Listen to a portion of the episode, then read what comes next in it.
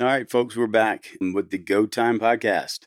This episode, we've got John Paul Gonzalez, JP Gonzalez, from down to the last two. He's the second place in the Ultimate Cowboy Challenge, the TV show. This was a really good one. And you know what? The reason why Brendan's not here with me today is he's out helping out a bunch of kids over in Bandera, Texas with their rough stock rodeo camp. So Brendan is over there playing with a bunch of kids, and I'm here trying to get this thing done so I can get it out to you guys. We missed a week in here, and I have to tell you, this one's worth it. I really enjoyed this one. We got two more in this last week, and JP was really, really a fun one. Just to hear another guy growing up on the ranch and the lifestyle, what it promotes, and seeing a young guy stand by his values. And he was fun. He was really fun. They kind of get an insight of this show a little bit and an insight to another great guy from South Texas that is really a real cowboy and comes from a line of cowboys. So anyways, I hope you guys really enjoy this. There's some really fun stuff in here. And to also find out, I guess probably one of the more intriguing parts, and you're going to find out about this in the episode, is that a lot of these guys, you know, that grow up on the ranch and stuff and are involved with horses and whatnot, have really an artistic side to them. And this one is no different. JP's really a talented singer, songwriter. We really enjoyed that part of it too. Got to listen to some of his stuff and some of his real original songs, and it was great. We really enjoyed it. So I hope you guys too enjoy it also. So here we go. We are also brought to you by our friends over at Ritama Equine Hospital. The vets over at Ritama Equine Hospital have been my vet for over 15 years. They know how to take care of my performance horses and keep them on the road healthy and happy. They also service several of my clients with their reproduction needs. Ritama Equine Hospital over in Schertz, Texas. They know horses. All right, folks, before we get started with the Go Time Podcast, I want to make mention of our sponsor. One of our sponsors is Purina Feeds. What your horse eats determines how good he will become. That's why every day more horses eat Purina Feeds than any other brand on the market. As a matter of fact, over 1 million horses a day eat Purina Feeds. Whether you're feeding a horsepower performance horse, a new foal, a senior who needs a little extra care, or anything in between, there's a Purina feed created to provide optimum nutrition for your animal. Feed that's been carefully researched and field tested before it ever reaches the barn. Purina Feeds. Now for the Go Time.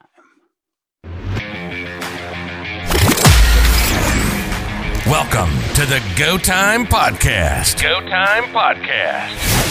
The meeting place of industry leaders, elite athletes, and game-changing individuals from around the world. Here we explore the grit, guts, and mental fortitude required to succeed in business, competition, and life that you've been looking for. So stop looking and start listening. It's Go Time with Brendan O'Reilly and Todd Martin.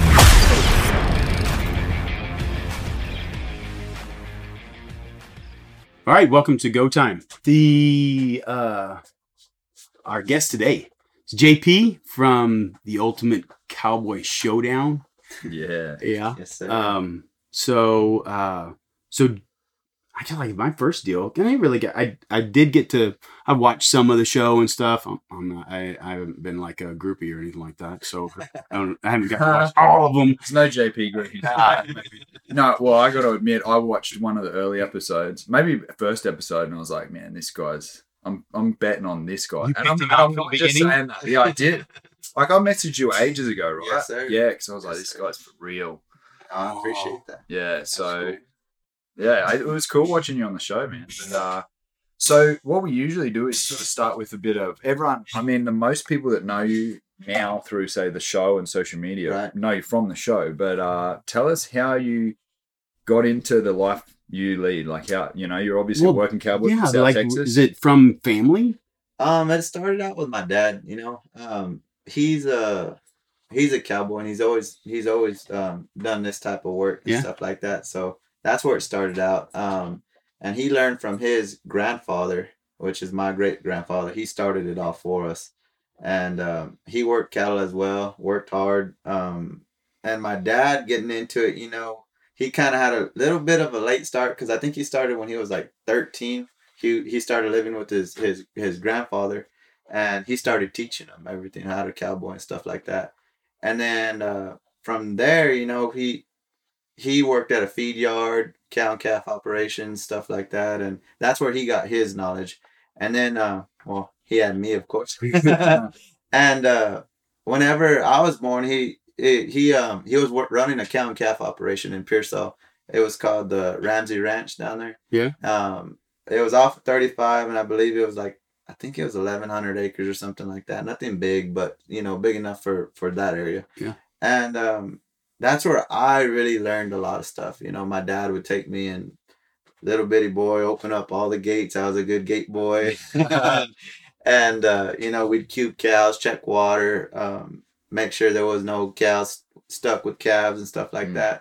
So that's where I started. And my dad, you know, he was kind of, at that time, they allowed him to still day work and stuff. So he would day work, train colts, and work cows. And that's where I kind of fell in. Once I started getting old enough, he would take me along with him, and started out helping him work cows and learning all that, and train a lot of horses with him too.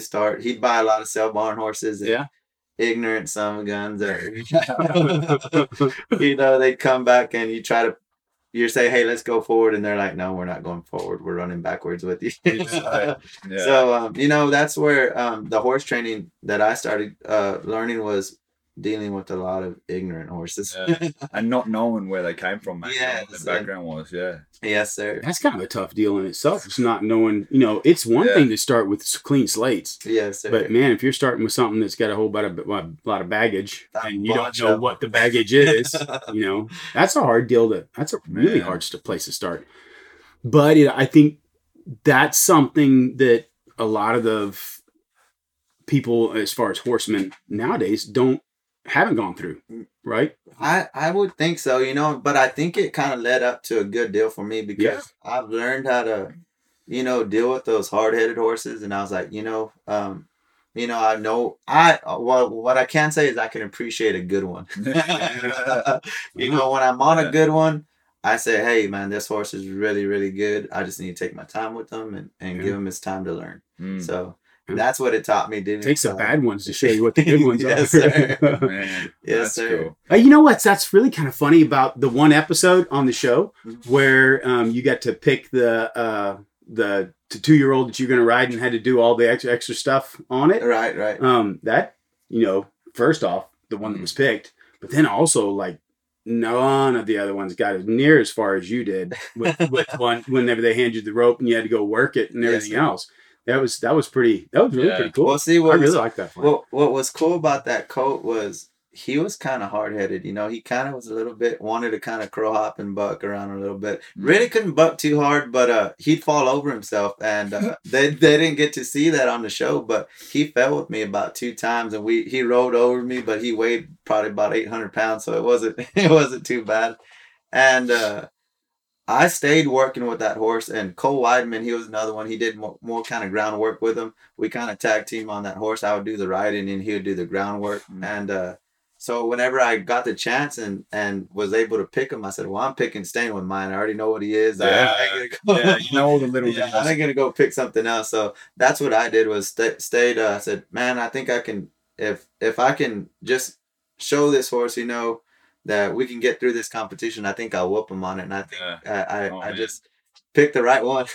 So are you saying it was a bit tougher at the start, but it came good as you went on? Yeah, yes, sir. That's what I was saying. You know, he was a little bit tougher in the start, but he ended up making a pretty nice little horse. And I've found with like young horses, and it's kind of the same. I have this funny saying like with people, it's like the good boys are never quite as good as they seem, and the bad boys are never quite as bad. And I think it's the same with horses. Like, if they're real easy at the start, something's coming. Right. And if they're a bit tough at the start, you can get through it, and then they'll go well. But like sometimes if a horse is too easy at the start. Okay, so I gotta figure out what time that was. So we had a part that we're gonna have to like. Brendan messed it up. Yeah, it's my fault. I blame it on Brendan. The technology got sick of me. So he was talking, and then somehow it went off when Brendan was talking. Okay. But so Something I noticed on there, the difference, like as you got down to the last part, right, was that there was an age difference, right? And there's a big difference in your growth at that age between like 25 and 30. Right. You know, there's just kind of, there's a change that goes along where it becomes a little bit of a mature thing or whatever else. And do you feel like that really played a factor into, you know, when you got down to the last part, you know, how much of a difference that made on you making good decisions in the process of the work and whatever else, and seeing it as a job, not a, you know, something of a show? I do. I felt like there towards the end, they were worried about, you know, this, and this is calling out Katie Jo and Tyler. They were both more worried about winning than the task we had at hand, you know?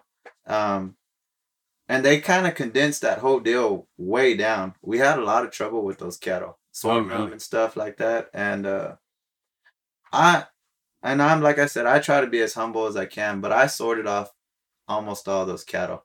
And what happened at one point was some cattle spilled between Katie Jo and I. But I was kind of at the position I was in. I was working a 2-man hold. I was trying to work the gate and hold cattle. So what I was kind of doing in that corner where Katie Jo suggested us to put them in was I was just sorting them right there. I was rolling the cold cattle between us and rolling the cattle we needed into that gate. But I was having to hold the cattle we needed if for some reason they rode in. Yeah, you're doing double duty. Back over there, yes, sir. Yeah. And then come back and watch the gate. Well, on one of them, I hollered at Katie Jo. I said, Katie Jo, don't let that one by. It's a gold tag. Well, she didn't move. So I had Boone committed to my right-hand side, and he was committed all the way to the right. But when I seen that cow, I wanted to try to stop her. So I shoved him over to the left, and he swung and committed all the way to the left. Well, whenever he swung to the left, some cattle went by me and kind of spilt in into the pen. But they didn't show any of that. And that's on that last episode, I was so frustrated. But it was because of the thing, how everything was going. I wanted it to go smooth for everybody. I wanted everybody to look good because I wanted them to judge this deal of overall, not one episode. Yeah. And I kind of felt like they judged it over that one deal. And I thought the whole thing was really interesting. Yeah, I thought it was really kind of a pretty interesting. So I'm curious, how did you find out about the show? Okay. Like, how'd you even like apply for it or, you know, whatever? That's interesting too. Cause, a guy that I worked with, Cuatro, he was on the first season. Oh yeah. I remember seeing him. Yeah. And, he was on it and he told me first, he's like, hey, you should sign up for that show. I think it'd be good. And I was like, nah, I said, there was an advertisement on Facebook and I was like, that's not real, man. Oh really? I said, that's a fake advertisement. Because you know how much stuff you can find that's fake. You know? Yeah. So I said, there's no way that they're not looking for it. And I just kind of, you know, blew it out the window. And he said, so he was working for me at the time. And he said, hey, they called me on that show. And I said, really? He said, do you mind if I take a few weeks off of work? He said, I'm going to try to get on that show. I said, yeah. I said, that's fine. So he went and took off, and he went on the first episode. So after watching that first one, I said, I'm going to do this. I have to do this. Yeah. I said, I got to do it. I said, so I told everybody, all the guys I work with, and they were giving me crap. You know, they're like, why are you going to do something? I said, dude, it's a chance of a lifetime. You know, you got $50,000 on the line. It's a chance of a lifetime. I'm going to go do it. I said, I don't know what it's going to do for me or if I'm going to even be any good. I may get sent home right off the bat, you know, but I said, I need to do this. I just had a strong feeling about doing it. Like I said, it's something that I need to do. And I signed up for it. And sure enough, they called me and it was boom, boom, bang. Everything just happened quick. And I was like, wow. Man, that's cool, man. That's really cool. Yeah, that's real cool. Cause I remember I did see that first season and, one thing I noticed, I'm pretty, like, I don't know if it was just my perspective, but I definitely think the challenges in your season, they'd stepped it up a notch. Oh, yes. In some cowboy stuff. So the first one was kind of like, there was some tests. The second one, like, if you didn't bring your A game, like, there's big chances to get hurt. You know, like the catching the bulls and riding those colts and all that sort of thing. Whereas the first season was like you're always on your own horse doing something, you know, achievable. Did you notice my roan horse was on the first episode too? Nah, in the first season? Nah. Who had that? Cuatro, I let him borrow him for that. Because that's one thing I wanted to ask you, and I'm not just saying this. Yeah, the whole season I was like just obsessed with your horse because it was like sort of like you. I always say like horses kind of mirror us, right? And like it was just the horse that was super consistent and could do, it might not have been like head and shoulders above in any one event, but it could do everything. And that's what I would want in a horse, you know, rather than the horse that's super good at one thing or real fast or specializes in one thing but then falls short in others. So how long you had that horse is what I was going to ask. I got Boone when he was a 3-year-old. A lady in Pearsall, she has a ranch called the Johnston Ranch, and she had 2 colts and I loved both of them. She had sent them to me to both originally ride for her, and then I told her how much I loved them, and she said, you know what I'm going to do for you? She said, I'm going to give you one, but I paid a lot of money for this horse, JP. So you're gonna have to ride this other horse for me, whichever one you want, but for a whole year, and I'll give you whichever one you want. You pick, and that's how I picked. I picked Boone. Damn. Both of those horses turned out so good. Like I was so happy with both of them. So pleased. I loved both of them. And he's out of a horse called a one-time sizzling Pepto, and I don't know. I just love that. Love him. Like he's good-minded. He just tries. He's probably one of the best that I've ever rode that I like. I just love him. So I'm just very happy with him. He tries to work a cow. He tries to turn around a little bit. So he's just a horse that just gives his all. You know, he's a good horse. How old is he now? He's a 10-year-old now. Okay. Yes. Yeah. So you've had him. I've had him for a while. You've had that time to build that relationship with him. Kind of, you know, because you know when you have your own horses, they get put on the back. A horse trainer. That's why Brendan started mine. Yeah, I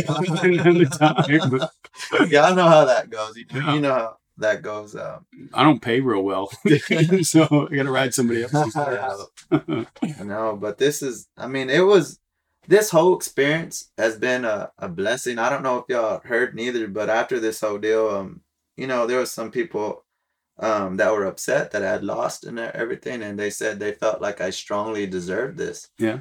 So a guy named Tink Jackson called me that night. He said, I'm going to say it nicely because he didn't say it very nicely. He said, this is BS.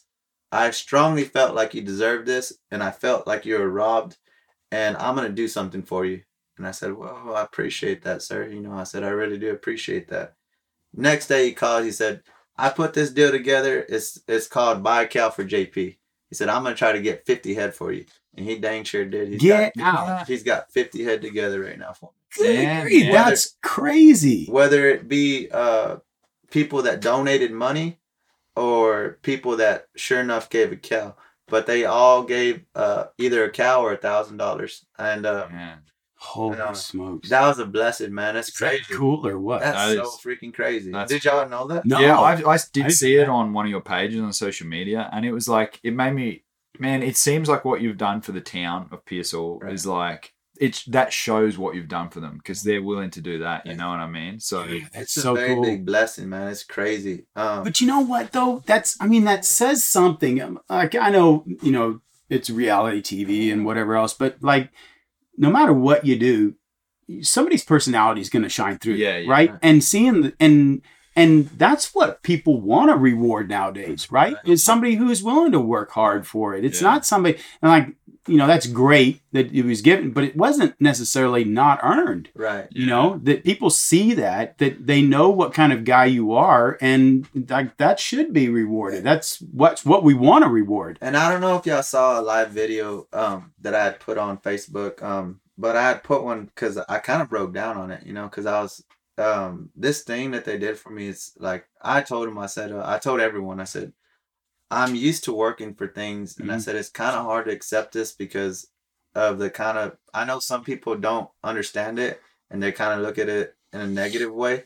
I said, but I've worked hard. I said, for everything that I own, and I'm not going to take this blessing. You know, I'm going to accept it, bring it in. And it's been something that's just I mean, it's a blessing. It's a big time blessing. So I'm just very appreciative for every one of those people. Yeah. There was another guy, Wesley Whitwell. He created a GoFundMe too for the same purpose, and they combined both of those deals. So that was, and it's freaking that's just crazy, man. Yeah. It's crazy. That's really cool. Right? That's you very know, cool.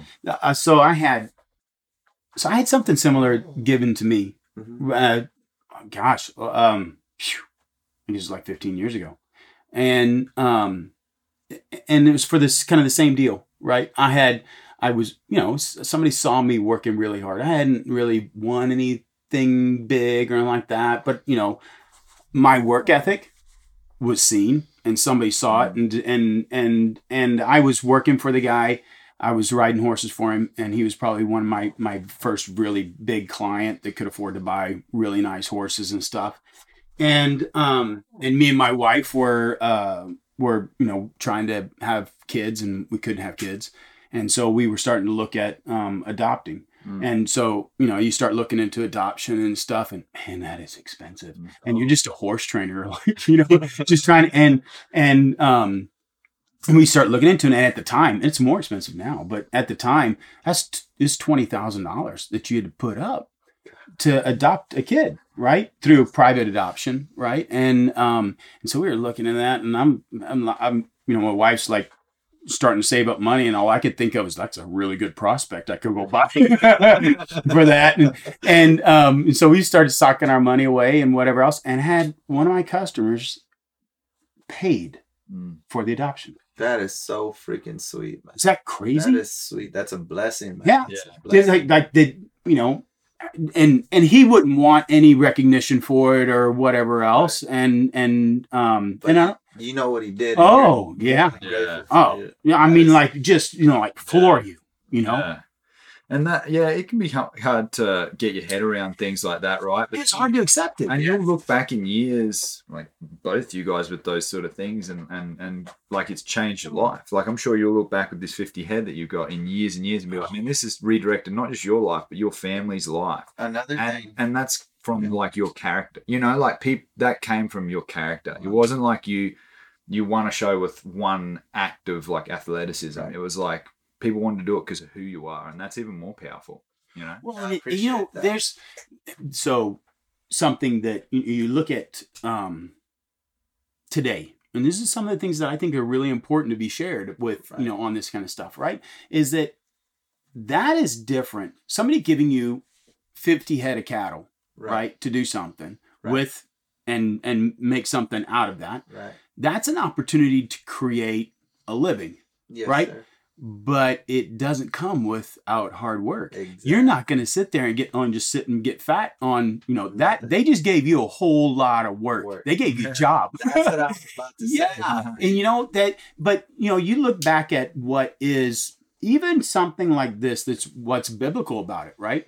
We're not told to just give to the poor. It was, the farmers were even told to leave that last row for the poor, and not cut it, give it, put it together and give it to them with no work, but it was leave that so that they can collect that. They can go and labor and be, feel honorable about it's not without work, right? That you taught them how to work and you gave them opportunity, not just, a handout, but a hand up, right? That's exactly. And that's what this is, yes, right? Sir. And that's what I thought was really cool about the winner. Mm. Right, that you met with Katie Jo, and I think that's kind of cool. She had a neat story too, and everything else, right? She's cowgirl, yeah. She's sure enough cowgirl. Yeah, a name fit it too, like Katie Jo. That's a great name too. But she's a cowgirl too, and she earned it, and she put a lot.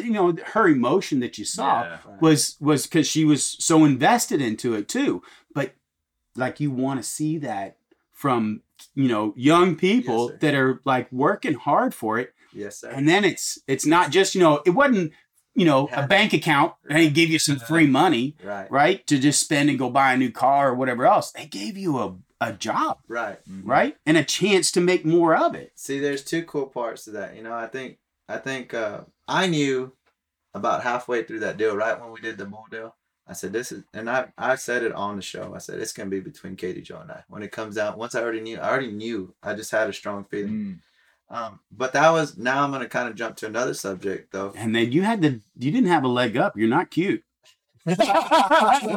She's cute. It's like, oh, you're working from a negative. She had that. Yeah. Oh yeah. She had that by a long way. But no, I was freaking out with the 50 head of cattle. Cause I said, where in the heck am I going to go with all this? And I was been stressing. So just making phone calls and man, just God works in mysterious ways. He does. Because things just keep on falling like in place. I was like, there's no way I'm going to stress about, where am I going to put these cows? What am I going to do? And doors are opening, dude. And it's just, I thought, I'm sorry. I might have to tell these people I might not be able to accept this. This is a lot, And no, these little things have been working for me. And it's just, it's a blessing, man. It's all a blessing. But and that show, like you're saying, like it was a good thing. It was a good experience. Yeah, and I think that's really cool. That's what I like the most about the whole deal was the prize wasn't just, a prize that, you get to a new truck, or something like that. It was literally, it fed you into your own business and a way of life. And it wasn't something that anybody shied from. It was what you wanted. Like it's the work that you want. Right. Doesn't feel like work though. No. One thing that I think is cool, like it's sort of what you mentioned about when you decided to go on the show, and it sort of all has to do with you saying about these blessings and doors opening is you got to dare to win. You got to dare to take that chance for anything to happen, because there's people that might be like, well, I don't get these blessings, like doors that don't open for me. And it's like, man, throw your hat in the ring. Like dare to win and dare to go on TV. Like, man, I've lost on TV in front of the whole world. But you got to but I've also won on TV in front of the whole world. You know what I mean? So it's like, you got to take that chance. You got to take it. Mm-hmm. No, and I believe in that. I've always been a go-getter, dude. That's one thing I can say about myself. When I put my mind to something, I'm going to do it. Yeah. And since like a little kid, you were always... I've been that way since I was little. I've always been quiet. Yeah. I was real... Well, and I don't know if it was because when I was little, my dad always had me working around older men. Mm-hmm. So I was kind of like used to talking with men, Yeah. So when I went to school, I was kind of the out guy out, I was outcast, oh, that guy's a cowboy. He's kind of weird. He doesn't say nothing. So it took me a long time to find myself after high school and everything. Yeah. I was kind of, and then once I started playing music. Yeah. That kind of gave me a little bit of a voice. And I started finding myself. I was like, man, I know who I am. And I know who I need to be. I just need to stay on this track. But as far as being a go-getter, that's been something that I've always kind of had in me. Anything that I want to accomplish, I set my mind to it and I just do it. That's I just get it done. Damn, man, that's real cool. I know what you mean about that. Like I was really similar growing up. Like my pop, my granddad was my best friend and would taught me a lot. It's sort of like I wasn't interested in stuff other kids were interested in, you know what I mean? But I still had friends, but I just wanted to that whole world of like horsemanship and real old school stuff, saddle building, interested me way more than what my friends were doing. Right. But in a way, like it's character building because where other people kind of try all these different paths to work out who they are. Right. You kind of know who you are. Right. It's just staying the path. You know what I mean? And by the time then you mature, like you've got this strong character that people then, I think a lot. Man, what I found from when I had similar situations to like what you've had where the people blessed you with like the cattle, I like you, I didn't want to take it because I was like, I didn't earn this, but then I realized that the people, they're doing it because of, it's almost like it's not that they want to be you, but they see something in you that maybe they don't have. Right, they're like, man, this guy maybe has strength of character that I admire so much because maybe when I was his age, I didn't have it. Right. So I want to help him because, you know what I mean? Like, that's what I found anyway. Well, and that, and I see like from one of the guys that gave me some opportunity, right, was that he saw the same drive and work ethic that he had and got him to where he was at. And he couldn't have done it without opportunities too. So you want to pay it forward. Yeah. It's part of paying it forward, right? Yeah. And like that guy had the opportunity, became one of the, one of the biggest home builders in the area. Right. So and we just like huge business and doing super great and sold it for, a crazy amount of money and whatever. And he saw, I'd like to think that, he saw the work ethic, the drive and the honest work ethic and drive, not at all costs and at somebody else's detriment, right. Or that it was just, all about me and a selfish deal, right. But that it was just, he saw an honest work ethic in a guy that, was just, he saw himself, right. Saw some of himself in it. And I would bet you that that's the same thing as the other guy, just like, those are the guys you want to like, it's not a handout, it's a hand up, right? It's like, hey man, somebody did that for me. I'm going to step it out and do the same thing, right? Yes, sir. I agree. Yeah. And I think a lot of things kind of molded me, being around the right people, there's a lot of guys that I work with. My dad and my mother, they started the whole, they're the roots of who I am, Yeah. Like guys that I've worked with, Jody Sherhart, Kobe Magnum, they're all guys that when you work with them, Kelly Thigpen, they're all good guys that when they go to work with you, they're trying to outwork you, they're like, and they're good people too. Like you can tell them like, hey, I'm going through this or something in your life. They're not people that they don't care about you. When you're working with them, they're like family and they want to take care of you. And those are the guys that kind of work with, and it kind of molds somebody into a good person because they don't ever let you think bad. I know we mess around and we may talk, joke around and stuff, but, when you need to be serious, they're like, and you need some guidance in your life, and they're older than me. So they're kind of like, hey, don't stray away this way. Don't steer this way. Stay right where on the road you're at. Be right, be good. And just try to keep on going the way you're going. So they're always there to give a hand up and give advice. And I think that helped me, try to be who I want to be. I've always though been real big about being humble. Like that's one thing that I've never wanted anybody to say is, hey, that kid stuck up. He holds his head too high. I've always humbleness is something that I care about a lot. I don't know. It's just something that's in me that I want to, that's what I'd like to be, is more than anything. It's humble. Mm. But, yeah, I would like to be more humble. I think sometimes it's my biggest problem. Being a big smartass sometimes has gotten me in a lot of trouble. It's also gotten me into the show pen and got me, I always say that my alligator mouth is overloaded my chihuahua butt a few times.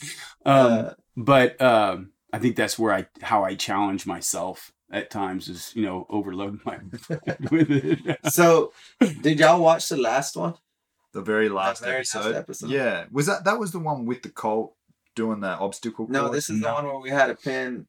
Oh yeah, I did see it. 200 head and you had to cut out the gold tag. So what did y'all think about that? The whole thing. That was one of the ones where I was like that when I was saying about if you've worked stock before and you can see that going a bit slower is actually faster. Right. That was what I was thinking of. That's what you were thinking. And I could tell your frustration because I could tell you wanted to do it the way that might take 10 minutes longer, but it'd save you 45 minutes in the actual long run. All I could think of is the only real cowboy out there knew to use the pins, and he just wanted to go use the pins. Like, why in the heck are we doing this the dumb way? Yeah, were you not allowed to use them? We weren't allowed. But like I said, we had been after it for a while, and they were hot. I knew the cattle were hot. I was hot. And it becomes diminishing returns. Like once the cattle get that worked up, you only need a few to break off, and the whole thing is back to the start. Exactly. Like so I see what you mean. Well, that's literally what I thought, because I had I knew that it was getting edited, so we didn't see the whole thing, but I was watching it and I could tell by how you were getting worked out. Everyone was seeming a bit frustrated, but it's funny different people in life get frustrated. They go, some get a bit hotter and some people shut down. Right. And it looked like Tyler kind of was like, if I do nothing, I can't do nothing wrong. Right. And so that he kind of went there. You were kind of getting a bit like, man, I just want this to be done. Yes. I've been there on real work days, and where you just like, And you know if something goes real wrong, someone's getting in trouble. So you're trying to do it in a way that it doesn't just all end up tits up. What I kind of felt though on that last one, I was like, well, because it's kind of funny whenever I told him, I said, let's just use the pins. It's common sense. They're right there. It's not called quitting, but I told him, let's just use the pins. They're right there. I told him I'll take the hit if they say anything. And then they said, Katie Jo said, no, we just need to take our time and sort them. It can be done. And I was like, yeah, but y'all ain't sorting them. I'm the one. I cook ain't sorting them. Yeah. So that's where I kind of like, I was just like, okay. So did it go the way y'all thought it was going to go at the end, at the final? Oh, the finish? Yeah, the finish. When Trey said he chose, how do you think it was going to lean? Yeah, I thought for sure. I really did. I not because of, I think merit could have gone both ways, whatever. But there was just an emotional part to it about, with her, and she had a good story, and there was, just TV wise, it made sense. But I think it could have swung either way on it. And there's just a good story behind it to go that direction. Yeah, I thought to be honest, that last challenge was it was kind of maybe not the right challenge for that last episode, to be honest, because it was like, again, like anyone who's worked 200 head with that few people and whatever and had to do that job, like it can go, and that's probably why they set it up that way. They wanted it to potentially go bad, but it also is like the guy that takes the heat doesn't always, if cattle blow past a certain guy, it doesn't mean it's his fault. It can be the fault of another guy putting too much pressure on him and that. So it's like, it was I don't know. It was a tough challenge to judge it on, honestly, because it was hard to look at each individual, for their merit when it, like you've got 200 head of cattle and someone not doing their job on one side of the pen affects the other guy on the other side. Yeah. And I think the last two for sure. Oh yeah. Like you between you and Katie. Yeah. Like for sure. Right. I kind of knew. I thought for a few episodes it was going to be you two for sure. But then I kind of thought that you kind of got a bit shortchanged in that last challenge, and it wasn't like because it was you. It wasn't like they set it up like let's get him. No. It was just like whoever stepped up to try and take the spot you were, and then there's another guy on the other side doing nothing. Right. It's going to be hard, you know? So that's where it was.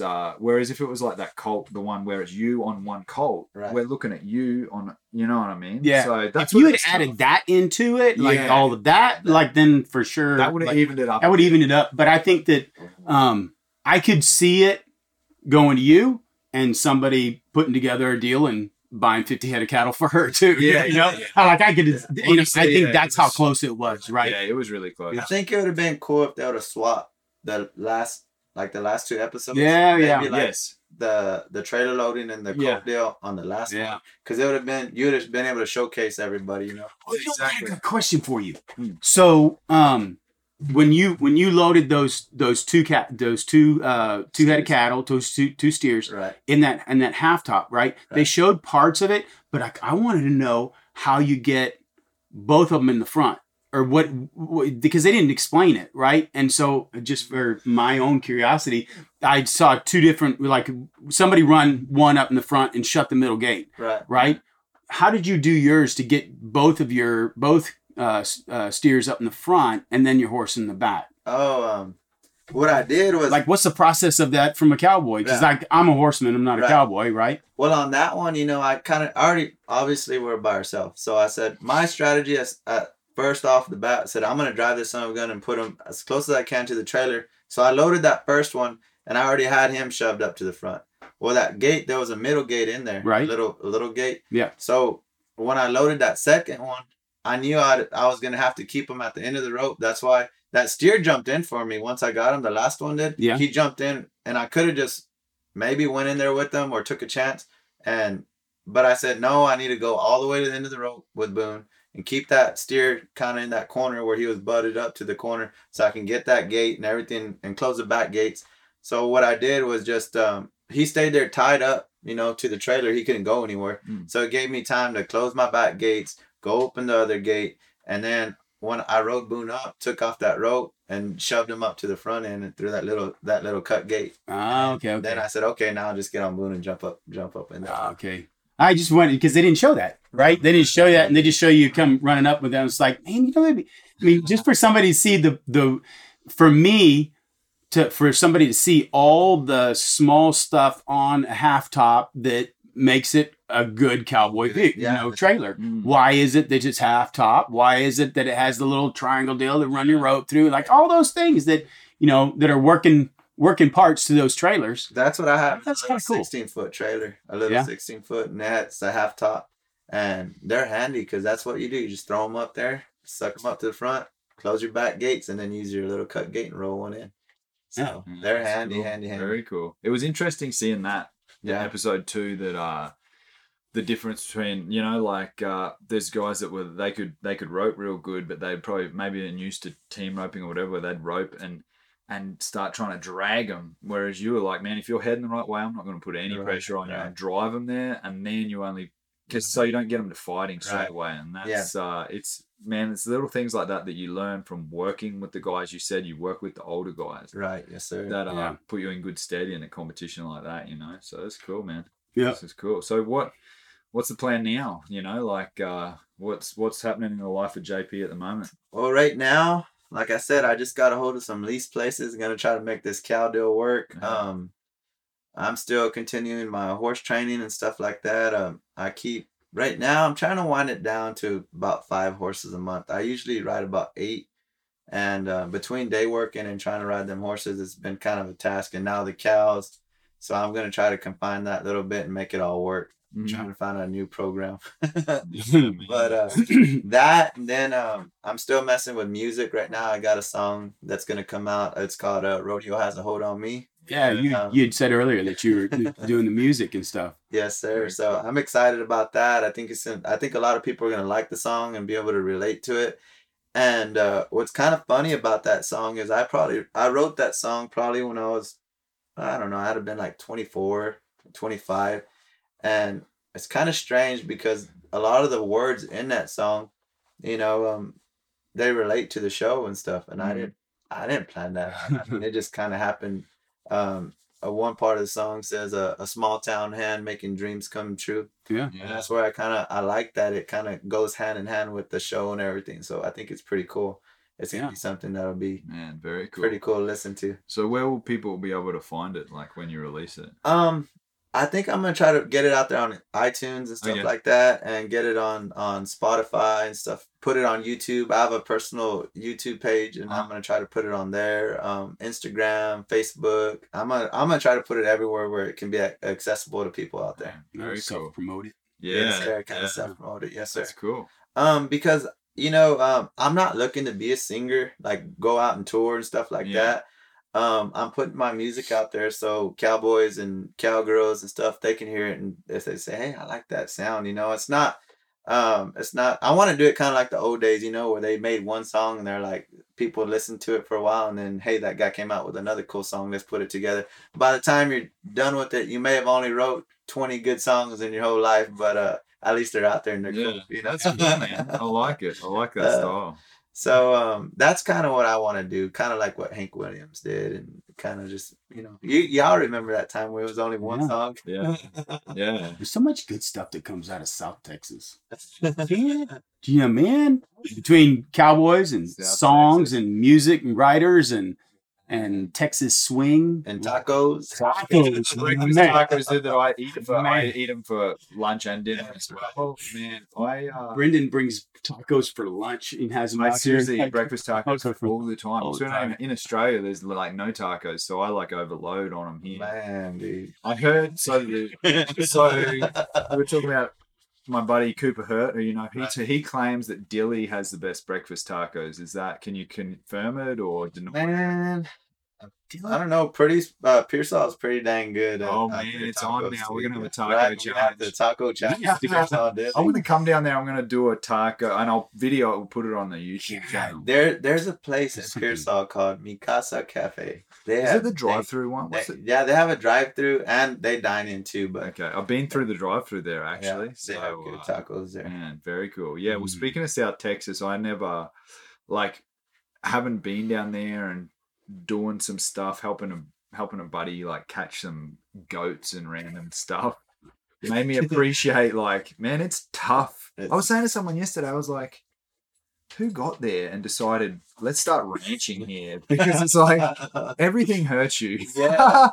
Everything. I didn't know wearing batwing chaps is not a fashion accessory. That's to stop you your legs getting ripped apart and your boots getting all tore up too. Yeah, it's a tough place. So yeah, it's pretty tough. I mean, most of the times that down here now, you either, if you have real brushy country like that, you have to either use good dogs to kind of help you gather everything, or a helicopter. I mean, it's either they kind of blow them into a trap, and we do that. But we still, I mean, sometimes we get on those catch jobs where we gotta get in there and just get in there.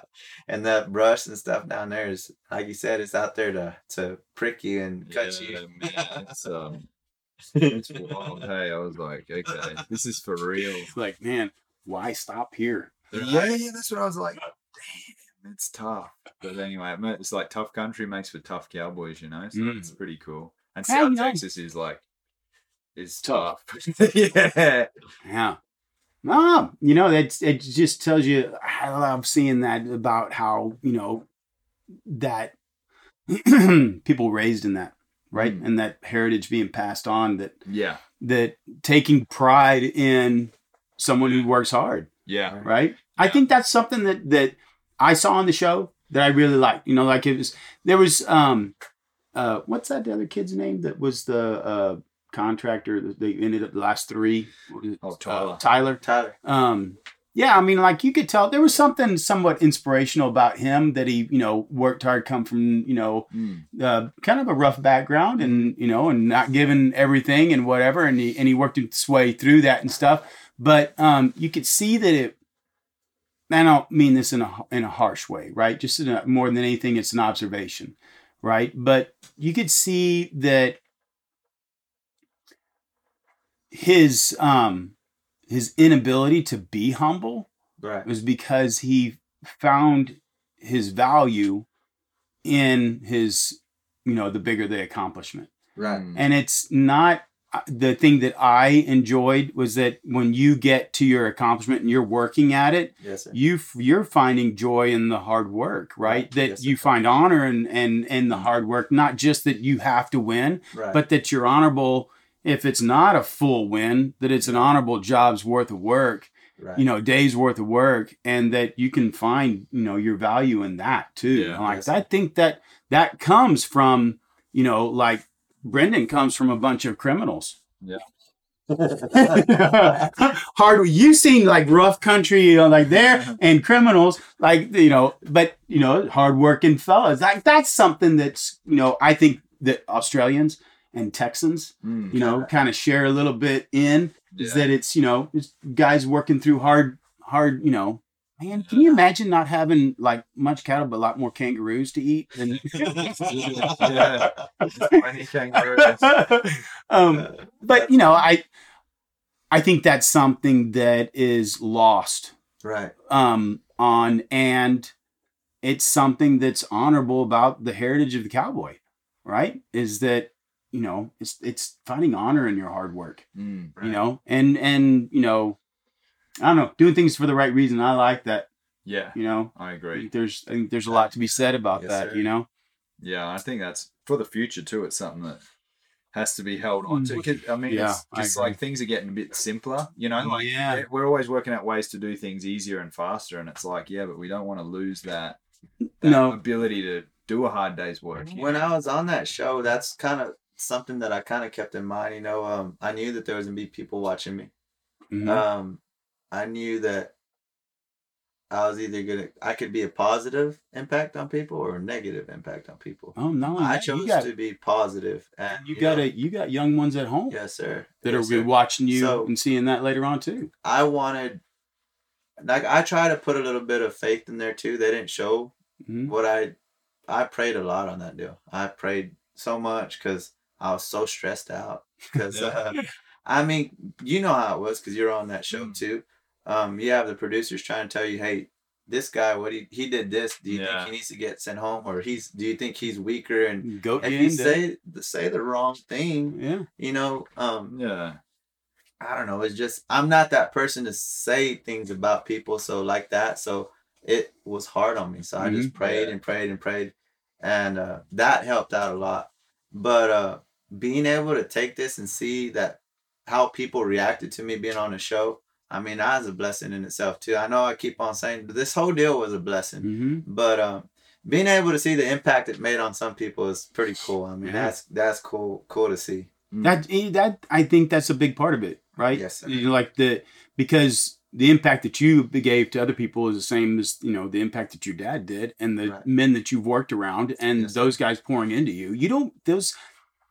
It's not our character necessarily to not want to gloat or to not want to be first, you know, and those kind of things. But there's something great to be said about the lessons you learned from your father and the men that you work and finding honor in that hard work. Right. And there, because you don't see those guys that are cowboys that are out there working and doing that. And, you know, there's not a lot of, you know, complaining about not getting what the other guy got. Right. You know? Right. You see a lot of guys working hard and happy for what they got and taking pride in what they did. Yes, sir. You know, and pride in their character. Yes, sir. I think that's the best part about, you know, understanding what a cowboy is. Right. Right? No, I agree. Totally agree with that. I like that kind of stuff, man. I think there's so many lessons to be learned from livestock and cattle and living in hard places and I think it's cool. Yeah.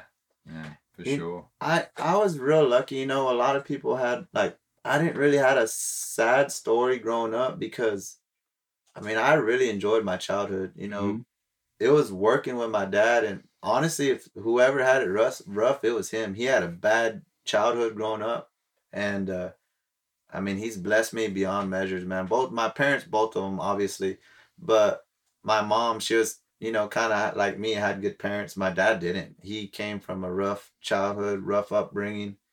And everything that he did and the kind of person, the man that he is, it's kind of cool. And I respect him beyond measures to accomplish what he's accomplished in life, man. Because it's so cool. Because he had, like, you know, he just had a really, really hard upbringing. And it haunts him today, but he's done so much good that... I don't know. I don't. Sometimes I don't know if he knows he's been the biggest impact made it on my life. You know, like just crazy cool. He makes me kind of reach further and further, and you know, it's cool to see that. Man. Yeah, it's really impressive. I was the same thing, man. I had, you know, I don't know.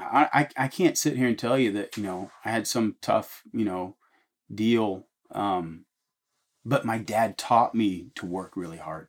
You know, he never. You know, we did one before on, you know, like digging fence post holes, and, you know, and that kind of stuff. Just, you know, that it's an investment, right? And that's really cool to be able to see the impact on a dad who invests in his boys.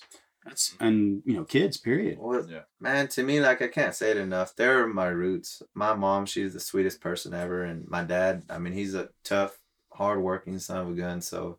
They're my roots, and I think that's what really made myself who I am. And I don't know, it's just to be something decent, you have to have good roots. You know. Yeah. And I'm not saying for somebody that, you know, maybe had their grandfather or somebody else raise them that they didn't even know, you know, that can't be their roots too. That is their roots, you know. Well, and it's about character. Like, so your dad didn't have that. No, and he still come through it, right? Yeah, he still got. And he didn't, you know, he didn't define himself with that, right? Right. He chose to do something different with it, right? And that's part of that hard work. Yes, it's part of that. You know, you meet adversity, and what do you do with adversity? Are you going to let it label you? And that's what I am, is I'm this because that's what somebody else has placed me into. This is the situation I'm in. And this is what we're in right now in this country, right? Is that we're in a situation where, like, oh crap, you know, things aren't quite what they used to be 2 years ago. Right. It's nuts. Right. And are we going to sit back and let somebody else dictate what it is your future is going to be? Right. And how you value yourself. What are you going to do? Are you going to, go, okay, well, got lemons. I have to make lemonade. I'm going to figure it out, and I'm going to work hard. So what? So I have to work hard. Right now, I think you hit it right on the nail. That's a lot of the young generation. That's their problem. They want things, but they don't want to work for it. Yeah. You know what I mean? Yeah. They want success. They want to be successful. Like this beautiful place you have here, it's hard work that made it. It wasn't just here you go. So I think if I can be an inspiration or tell somebody, what to do, I would say, get up and go get it if you want it. If you want something, go grab it, go get it. Don't expect anybody to do it for you. And just if you were hurting right now for money or not doing good, well, get up and go work and make something of yourself. Prove people wrong. Don't sit there. Don't feel sorry for yourself. Get up and do something. Go get it, because they can. We live in America. You can be anything you want. Oh my God! Yeah. Shoot, you can start anywhere you want to start. And shoot, I remember I've worked at a feed store. I've worked with my grandfather, construction. I've done a little bit of everything, But if for some reason I wasn't able to cowboy, I guarantee you I wouldn't feel too good to go work. I wouldn't feel like I'm good, too big to work at McDonald's. I'd go flip burgers, whatever I have to do to pay the bills. Yeah. So there's so many people that say, oh, I can't get a job or I can't do this. No, there's plenty of work out there. Oh yeah, you just got to go get it. That's right. Oh man, yeah, we need to play that twice. I like that message, man. Yeah. The world needs that too. It does. It really does. It's really a world problem now. I don't think it's just here. Yeah, and what? Like you talk about the things that you've gotten in this show and stuff and how much it's been a blessing. Like, this is where you see somebody pouring into you, right? And all these other people that are pouring into you. So this is where you get to, it's a blessing, yes. But at the same time, like, this is why you've been given this opportunity. Yes, sir. Right. And it's like what we all have. We've gotten, everybody sitting in this room right here has had an opportunity and been getting, and it's not an opportunity squandered. Well, this is an awesome opportunity right here in itself. Being here on this podcast, I'm very grateful to be here. Like I'm really glad to meet y'all, you too, and I'm real bad with names. So Luca doesn't have a name. No, this right here in itself. It's good. We get to talk. People are listening. They can hear what we all have to say, and of course, yes, they want to probably hear about the show and talk a little about the show and. But it's good to know kind of a little bit and get a feel about me, where my roots come from and everything kind of like that. So I think this is great, man. Yeah. These are opportunities, man. These are opportunities. I've had opportunities, throughout my career to be able to do different things. And it's been crazy, it's a crazy ride and it shouldn't be squandered. Right. It's like that is it. That was an eye-opener for me on the winning part. And I thought that at one time, that was, that was the end-all be-all. And then it's kind of like, it's taken away. You get older, things change. You get, now I've got, I going to soccer games all the time with all my kids and doing all kinds of other stuff. And it's like those things that later on you start to find out, all those things that had me an opportunity to grow and learn and become and do. Then now it's like, it's my turn. I pour it back in and I put it into my kids and being able to make something and give them opportunities and help them grow. Right. Those are great things. I agree with that. Yeah. Like there's going to be a time too, like, right now, you just said it perfectly. I'm still kind of working on myself, and I have two boys. Mm-hmm. I have a 7-year-old and a 4-year-old, and I'm still training on them right now, but working on my ears, and they're wild little Indians. Oh, man. Wait till you meet mine. But they're a blessing too, man. They're funny, and I don't know if they're gonna be cowboys. My wife, she runs a funeral and funeral home in town, and she's hoping that they'll take around that deal. And I'm like, if y'all are kind of smart, y'all will. But man, it's kind of cool. But I'm still like right now trying to. I still have goals and dreams right now. I'm still trying to make this cow deal work. I want to further my horse training, and I'm glad I met you. I can hopefully come out here and learn from you. Anytime. Anytime. And, I'm still got a lot of stuff that I want to accomplish because I need to set stuff up. I'm kind of one that has a plan already in my head. I want a ranch one day. I want to own my own ranch, and that's a goal I have. So I don't know how I'm going to get there, but I'm going to get there. Yeah, there you are. There you go. You know, a lot of this stuff that I was just thinking about, it's the words to the songs that you sang for us earlier. Right. And I want you to sing it for us again, right? I'll sing it. But some of the words of the song are like, it's a part of that. The dreaming, the planning, that having a purpose, right? Yes, and that purpose, not necessarily, it's conflicting. Right. Because, you want to do well and you want to succeed, but then keeping it humble in between there, right? It's kind of a tough spot, right? That's kind of what on the last verse of that song, it says, kind of South Texas is where I'm from. It talks about where I'm from. And then it said, I want people to remember me. I want to make a mark, on where I was from.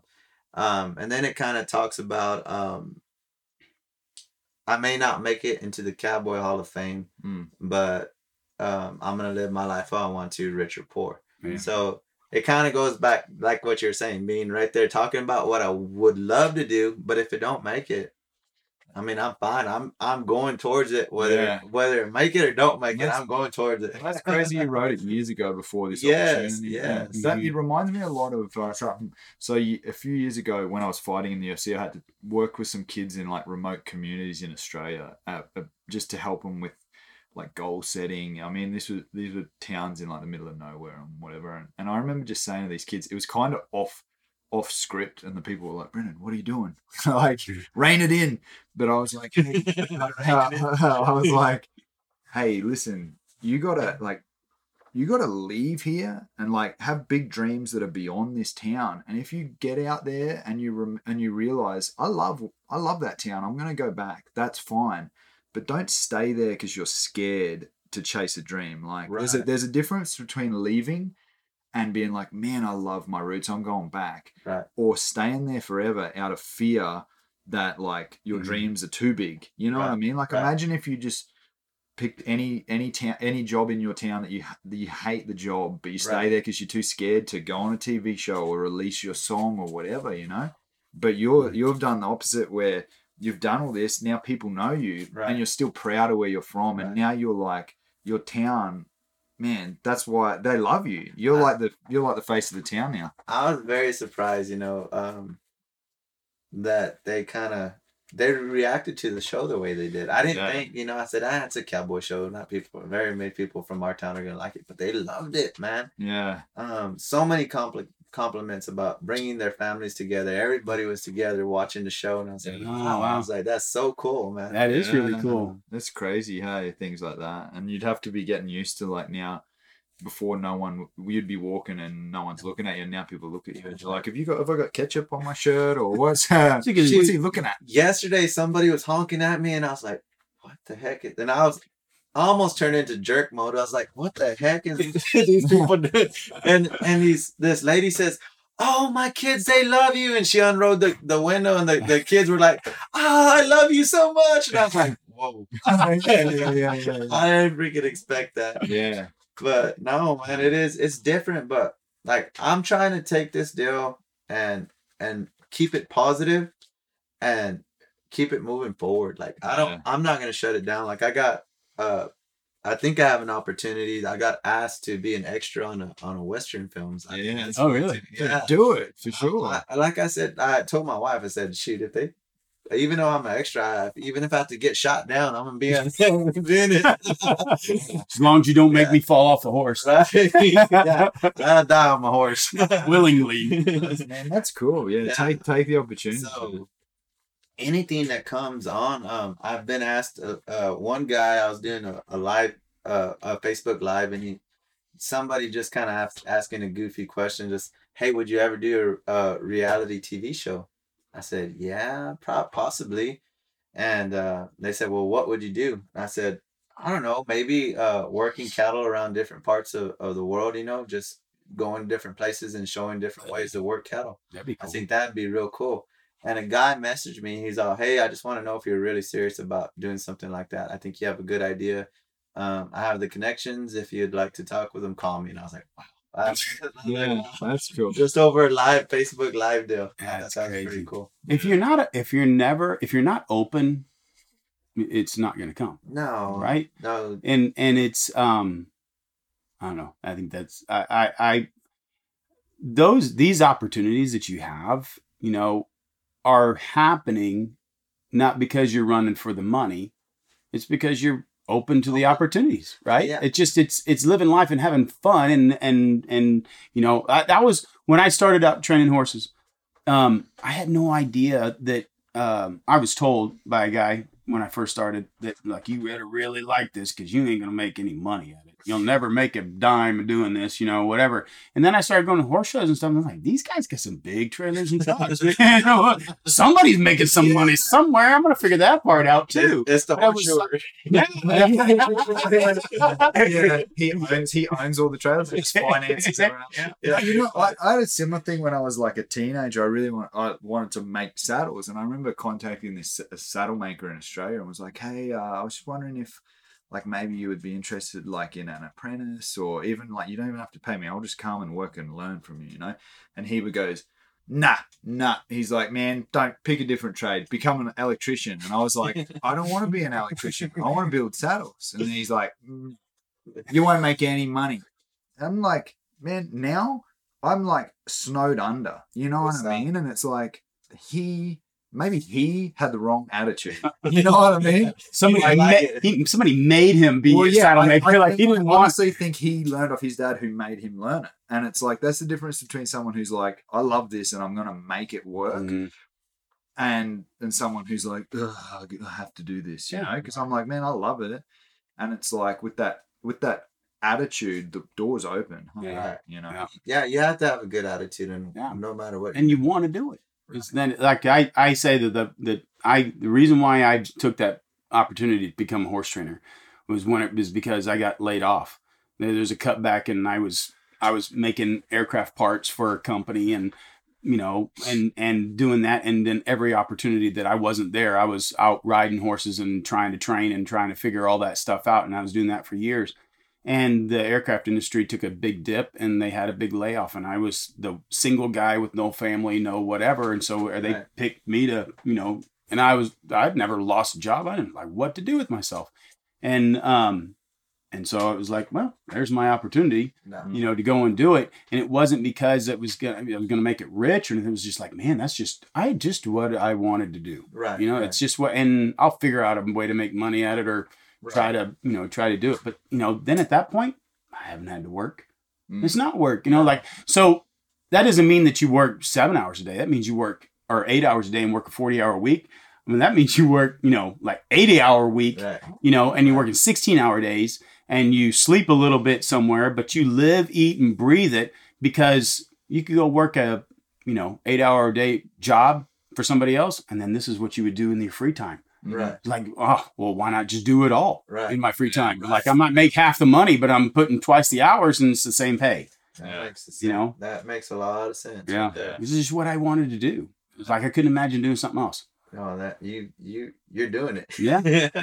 That's cool. Then I was like, I'm going to figure out how to make money doing this. Yeah, that's funny. Very cool. Well, how about we... Yeah, let's play your song, man. I want to hear it. Let these podcast listeners hear the song that they then can go find on Spotify. Man, you're going to test my speaker, man. I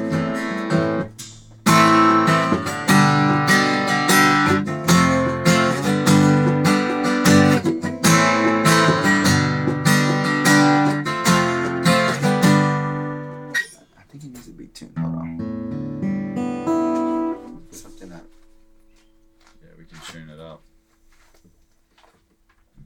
I guess it's still recording it, huh? I'm going to stop it for you're on.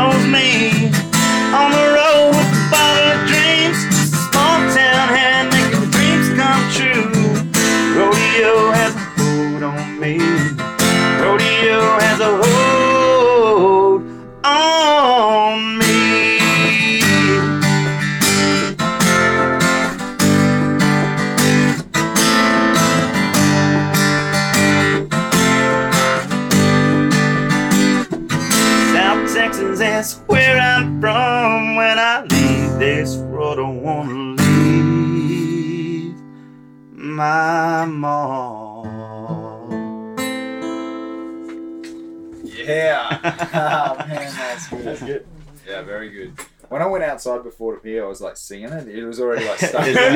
Man, it's like very catchy. Really very catchy. Man, we should play it again, and we can stick it on. We should do a live or something. A live deal, like I'm gonna put it on my story. My Instagram story. Just videotaped it too. It was great. Now that song right there, man. I think it's gonna do pretty good. Yeah. I mean, in the cowboy world, you know. Yeah, dude, for sure. Yeah. Like all we need is that cult following, that niche of like cowboys, and it's it's all happening. When I sang it over there, people, they really liked it, you know, they liked it. There's another one that, you know, let's just do a recording game. Now Luca, you're up, mate, get the guitar. Hey, are we still recording? Yeah. This one I haven't really done nothing with it, but it's a cool song. I don't remember how we did that. No more late night at the bars. No more messing around. No more one-night stands won't call you back. Done running around. But I found a true love, such as further than the South Texas sky. And all I need is you, love, and I'll be alright with your true love. That one's one that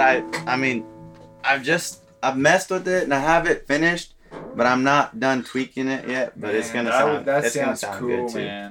Too. Dude, man. I love talent, man. Yeah, I mean, and it's obvious, JP. Like you're talented, man. I appreciate that. Yeah, thank you. Dude. Like that's cool. Like using it. I love to hear it, man. Watch out. These are all, I'm just bits and pieces of stuff that I'm gonna show y'all, but you don't have to put them on there if you don't. Oh, you don't. I think the finished one would be better. Bro. Yeah, we'll put on the full one.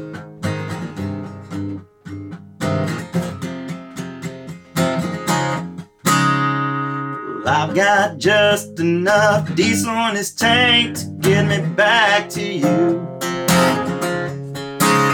A few good tracks to keep my mind straight. A lot of cool beer. Well, I've been high on the thought of missing you, girl. It's been too long since I've seen your face. But don't worry, baby. Cowboy's coming home. I know I've been gone for way too long. The sunsets are fading, this light is passing us by. I'm high on the thought of missing you, girl. Don't worry, baby. Cowboy's coming home tonight.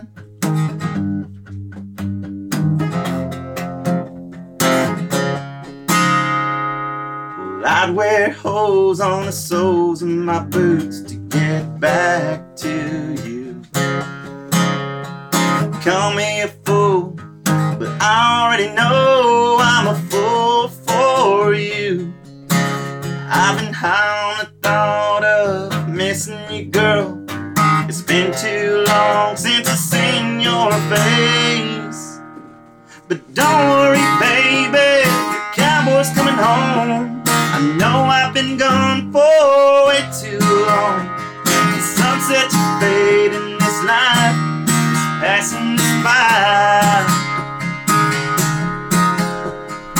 I'm proud of missing you, girl. Don't worry, baby. Cowboy's coming home tonight.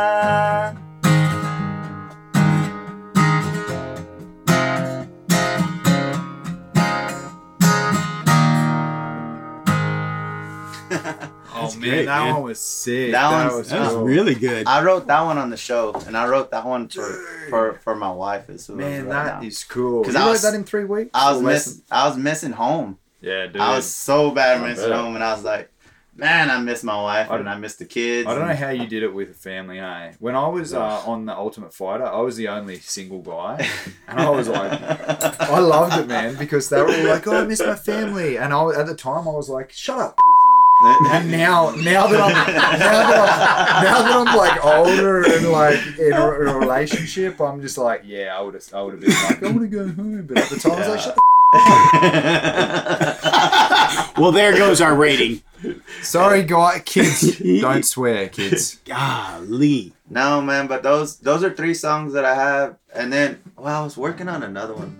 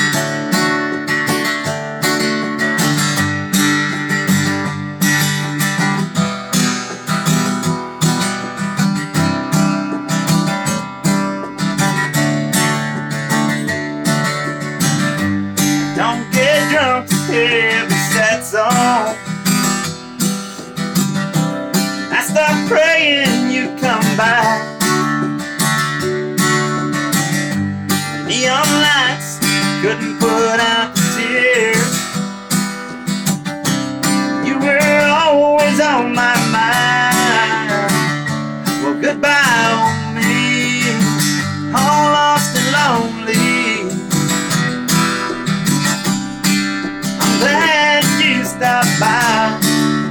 You came just in time to make the new me.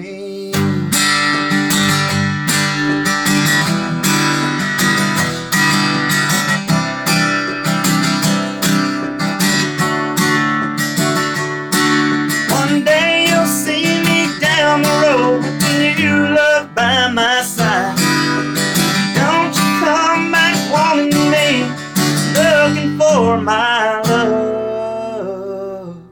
Well, goodbye on me, all lost and lonely.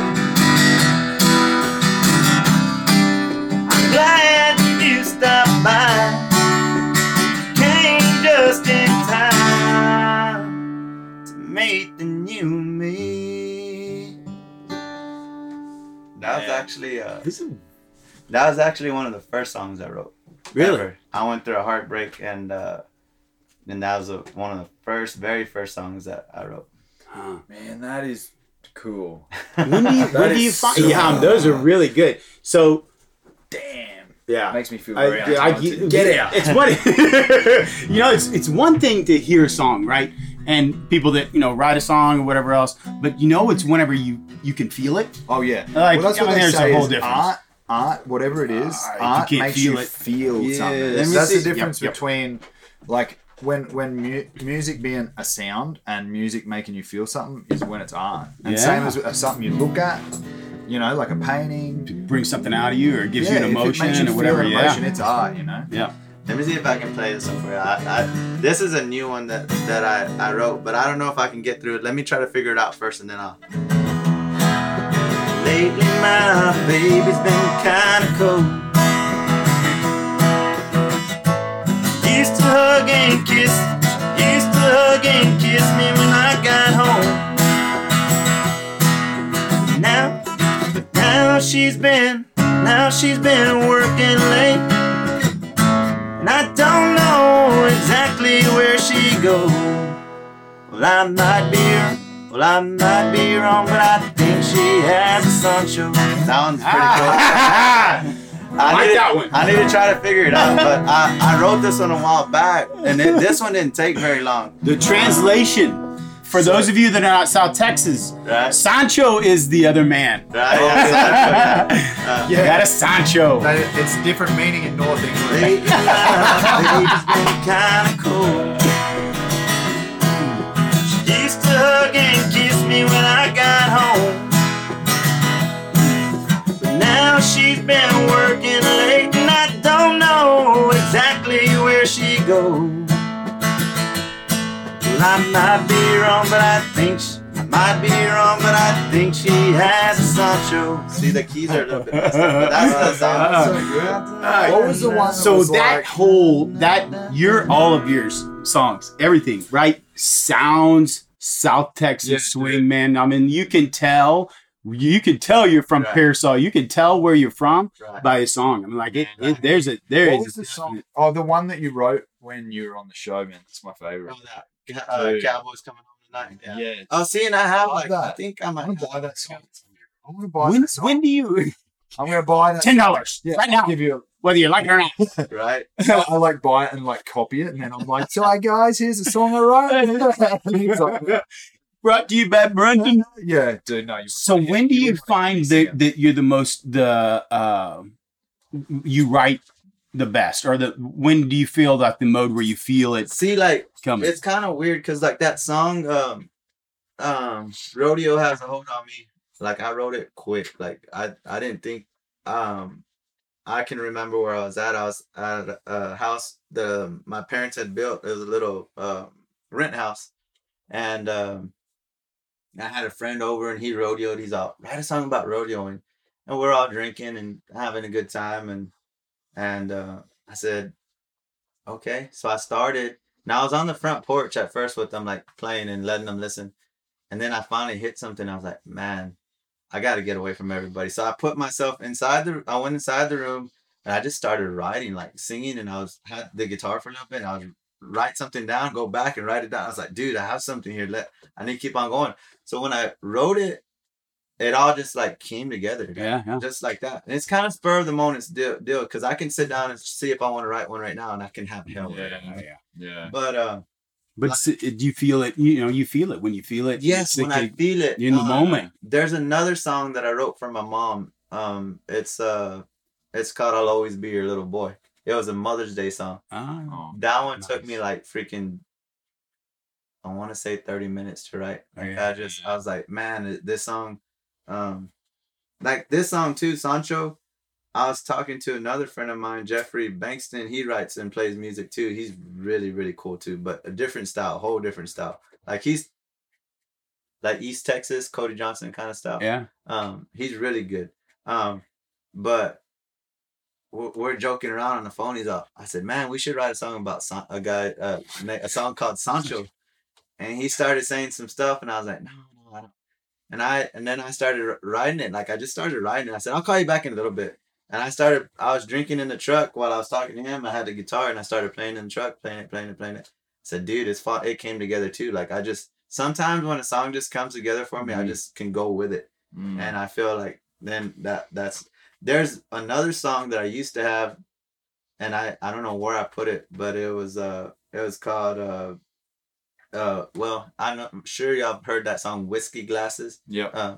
But this was my, way before this song come out, I had a song called Whiskey Glasses. And I don't know where I put it, and I can't remember the words.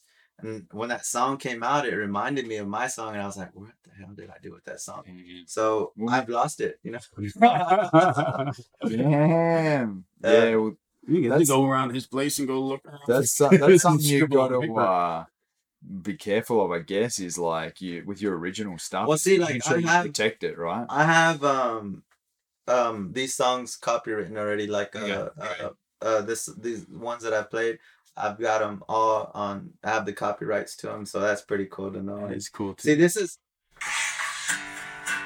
I think if it's the correct one, but that's that song that y'all like. But that's when I was just practicing it or learning it.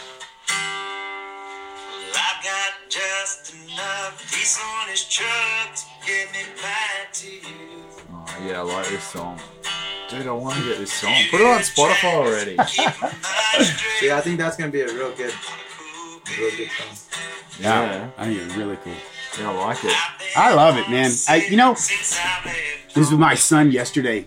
It was funny. My 14-year-old goes, Dad, I'm going to put some money together and I want to buy me an Xbox. Will you let me buy an Xbox? And I was like, man, get outside. Go do something. Like that's the waste of brain space.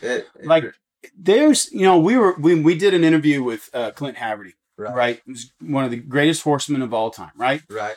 And just thinking about back to that time in South Texas, because he cowboyed in South Texas down around Beeville, and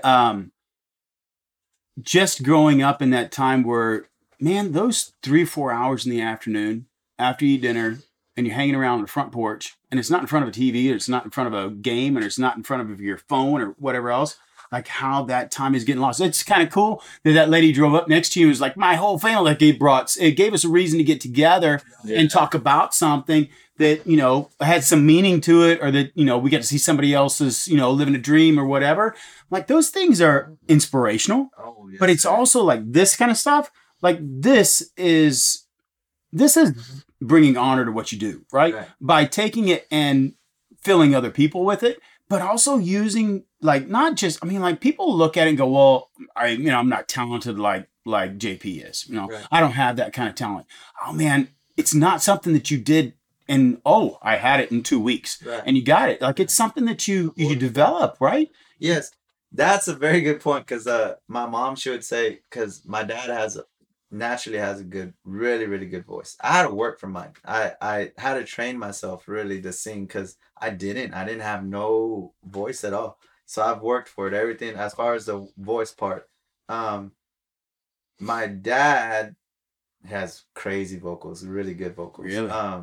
So he would always tell me, he said, no, just keep working at it. You know, you'll get it. And I enjoyed playing and singing. He says, well, who cares if nobody else likes the way you sing? You go play your songs that you like and you play them to yourself. And so that's what I started doing, was just playing. You know, I started off with George Strait songs, and I just started playing those kind of songs. And he'd say, oh, my mom, she'd say, you're getting better. So what did your dad like to sing? Tejano music. Really? Dude, we could look him up on iTunes. He has he was in a band called Grupo Águila. So, really?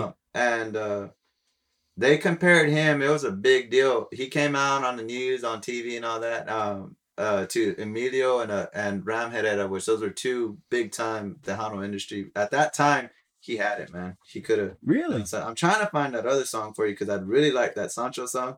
I'd really like to hear it. But man. I rode horses for a guy that was the drummer for Into Cabre.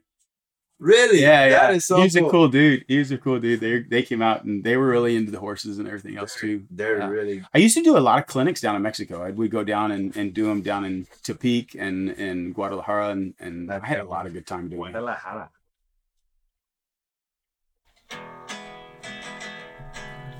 Lately my baby's been kind of cold. She used to hug and kiss me when I got home. Now she's been working late, I don't know exactly where she goes. I may be wrong, but I think she has a Sancho.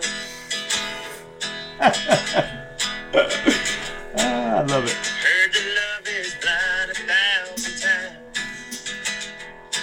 Well, I'd sure not be blind and miss the signs. All the clues are there for the blind to see, and I'd have to be out of my mind to not know that my baby has a Sancho.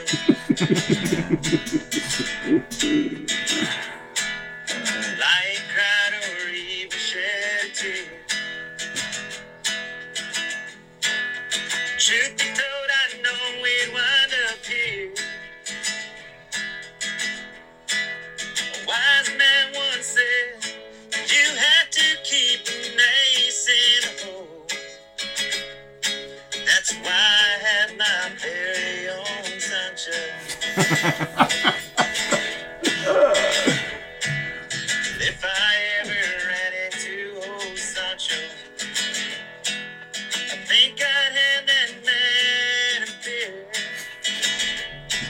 I'll shake his hand and say farewell. Life's too short to fret, my friend. 'Cause I've got plans with my brand new Sancho. Yeah, I've got plans with my brand new Sancho. I always thought that was pretty neat. I like that. I like that, man. Yeah, that song right there. I don't know. I was kind of looking for kind of a similar vibe to that song. Where, who were you thinking of when we were making love last night? Yeah. That's what I was looking for, and I said, I want to make a song, that kind of has a little bit of English and Spanish in it. Yeah. And that's where I found that deal. Oh man, this is a. Who would have known that it would have broken into a country music session? Not at all, man. Not at all. You heard him here first. Heard all these songs here first, guys. That's my dad.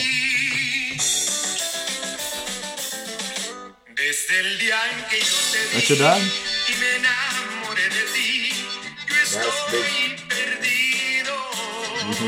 Wow. And let me see if I can find that album, but... So Tejano music is like Texas. It's like a Tex-Mex. Like the Mexicans that were like native to this area. Kind of like Tex-Mex. Yeah. Tejano. But it's like a little bit of the charro songs and that kind of stuff too, like very the mariachi mix. So I got to go down and go to Vicente Fernandez's ranch. Really? Yeah. How was that? It's grand. It was crazy cool. Like he had a pond made in the shape of a guitar. Dang. Yeah, and he had his own little church on the ranch, and the ranch was huge, and he had made his, like, you know, his different... He built his own charreada, his own lienzo. His own lienzo, like his own arena. So they have, like, it's like a big... That's what they call it, right? Lienzo. And they, you know, they do all the stuff, the pasta de muerte and all the other crazy... That was his kind of country Spanish.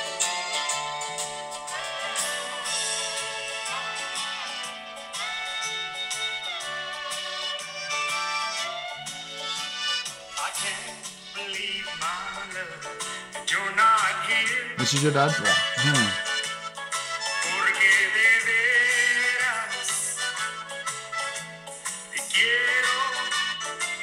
See how fluently and smooth it comes out? Smooth. But, see, that's where I was telling you, I kind of had to work at it. So mine's kind of like a raw kind of, you know, just cowboy kind of deal. But it's yours. That's cool. Yeah. Yeah. But yeah, man, that's cool that you got to see his place. Yeah. I had a question though on his place deal. Was his raining different than what you're doing? Yeah, so it's different. So I would go down and actually they had me come down and teach down there. So we do a clinic for the guys on the ranch, right? That is so cool. Yeah, it was really cool. So I did that there. His son Vicente Jr. Had me down. He was a really nice guy, and then a friend of mine that lived in Guadalajara. Took me. They all kind of knew each other and stuff, and I got to go out to there, and I was there for like Halloween, during the time of Halloween. So they had the whole festival and stuff, and then Vicente Jr. but Alejandro, his son, sang, and so I got to go watch. And so we watched the cockfights, and then after the cockfights, they cleaned up the area and then brought out the singer and then sang and everything else. And then I got to go out to their place and take the whole tour of everything. And then I stayed there for like several days, but I went down quite a bit. I would go down. There was another place that I would go to, in a place called Tepic, Nayarit, and it was like between Guadalajara and Puerto Vallarta, right, in the mountains. And so I'd go over there, and it was a private ranch, and they had their own charro team. And so I would go out there, and then I would stay there for like sometimes like a week. And so I didn't, when I started going, like I had very little barn Spanish, is right, like all I could. And then after about 5 days, you start dreaming in Spanish, you know, like you figure it out, right? And but I had so much fun. Like those guys were so, they just left me with the guys on the ranch. And so I just got to ride with them, and they brought over a little 8-year-old little boy that had been living in the States, you know, and his dad and his family had moved back, and he was my translator. He sat on a fence, and so I just talked with the kid a lot and stuff, but he would help me out, and so I just started putting it together and started learning. But it was pretty cool. I mean, I got to, you know, I ride a lot of the horses, and I actually rode the horses that they did, and the way that they do it is. The guy that I started with was real similar to the way that a lot of the stuff that they do with the charros, right? And then they were wanting to increase or trying to make theirs a little more refined like ours. And they were getting a lot of reining horses they were buying from up here, taking it down there and making them into their competition horses. So they do an event called the Cala, which is like the big sliding stop and spin, and they do little rollbacks or whatever, right? Well, the point system is different. So... your spins, which we would do here, was based on the quality of the spin and staying in a central area that the hind end has to stay centralized, right? And the fluid of the step, right, was more of what you're being judged on.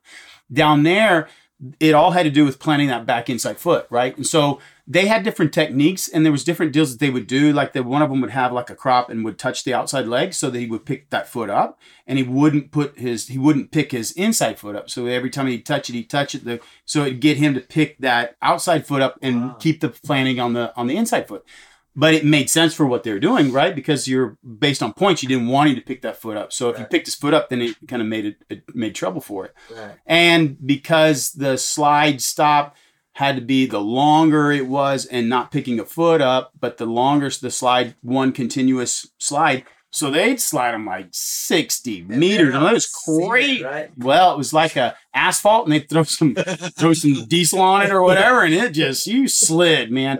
But before you got to where you were going to start stopping, like, you were booking it, and they're like extra points for over under, you know, like, and so it was a little Western, right? So they would have me ride some of those, which they felt like from the refined, you know, pleasure. Right. I mean, the reiners where he softened and did whatever else felt like a fire-breathing dragon, right? And so you're like, oh. I remember I went down. There was a guy down there that, oh man, what is his name? I forgot his name. But he's a very famous reining horse trainer down there, or like trotto trainer down there. And I went out to his place, and he was such a nice guy. I mean, like, really, really nice guy, right? And it was really kind of an honor to go down and see him, because I had done well here, but that was a whole different guy there, right? And so he was the king guy. Like, he won for the biggest sliding stop in a competition there. He won a BMW car, right? Like, they pay out some big stuff, right? Out there, down in Mexico. Dang. Yeah. And so he put me on that horse. He was like, all right, you know, go down there, go all the way to the end, turn around, run back, stop right here. And I was like, all right. So I run down, and I thought, you know, like, well, you know, I'm going to do it. If I'm going to do it big. And these guys are running, right? So I come running down there, and I'm like, whoa, that thing is flying, man. And, you know, whoa, it slid forever. And like, man, I was thinking, holy smokes, this is wild, right? And I ride back over, he goes, that's good. Now faster. And I'm like, holy crap, like, that was. Your face is like, yeah, like, whoa, my eyes were watering. Did you do it like a charro saddle? Yeah, I did it in a charro saddle and on their horse and the whole deal. Like, damn. So I was like, faster. Good Lord, I didn't know there was more gears on that. I did. I run fast. He's like, that's good. I'm sure it was, you know. I'd have been scared because when I went, I know some charros and stuff like that. And I went to their place, and they do the same thing, that hard dirt.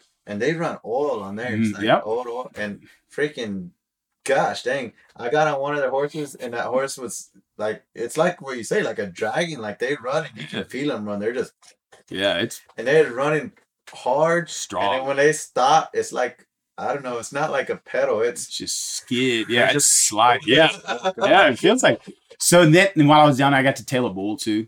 Oh, you tell him that? Oh, yeah, that was so cool. Like, I'm sure I did it slow like a grandma or something, but it was cool to do. I always joked that I wanted to try the Paso de Muerte, which, you know, that's kind of crazy. Yeah. But so I really enjoyed it. There were some good horsemen down there, but they keep it to themselves, right? Mm-hmm. They don't. I think that's one thing about the horsemanship in Mexico is that. There are some really good horsemen, some guys that really can train and really do understand the horse well and can do that. But, you know, riding lessons, teaching people how to ride, that's not part of their culture, right? They train a horse and they hand it over to you. And so then the guy who doesn't know how to ride, you know, jerks and pulls and does whatever and doesn't get it done, or does it like kind of archaic. Right. But some of the really good trainers down there they've got good hands, and they've trained well, and their event is different, and they get their horses broke. They do some stuff with them. It's just a different style, right? But that's kind of the understanding and knowing and the knowledge of the training down there is held kind of close to the chest, and they don't, you know, it's not given to the public on everything, right? Whereas here in the States, it's given, and everybody, you know, there's plenty of, you can go watch a video anywhere, a book or anything, you know, written about training horse and whatever. But all of those are written by good horsemen, by their standards, in the realm of a 2-year-old trainer. A guy who breaks colts really well and gets a really good start on them and gets really good soft and flex and whatever else. And in their own right, they're great horsemen, right? But they're not the what's called in Mexico is the maestro. They're not the master, right? And sometimes you could consider them the master of the beginning and the cold starting. They are in that in that sense, but not in the finished work. Right. And I think the art of that is still. You think the vaqueros kind of have a good art of that? Yes. So there's no way that they knew and have. So there's a difference, right? Yes, the vaqueros were great horsemen, and their training had a purpose. The training that I think a lot of us see today, and for the purpose of what it is not a finished working purpose. And not to criticize a certain event one or over the other, but something that is like Western pleasure that you see in the competitions, right? And we see a 10-year-old Western pleasure horse going around in a snaffle bit. That, to me, as a horseman and a guy who loves the finished work of a horse, seeing a 10-year-old horse running around in a snaffle bit, sloping really slow and still practicing the walk, trot, and canter, is like watching somebody with a 13-year-old son with a pacifier in his mouth. Right. It's offensive. Right? Because no horse should be left at a snaffle bit. Right? Because your lack of knowledge of expanding it. Like, I love the horse and the knowledge, and the one that has a desire to learn, he should be given the opportunity to learn.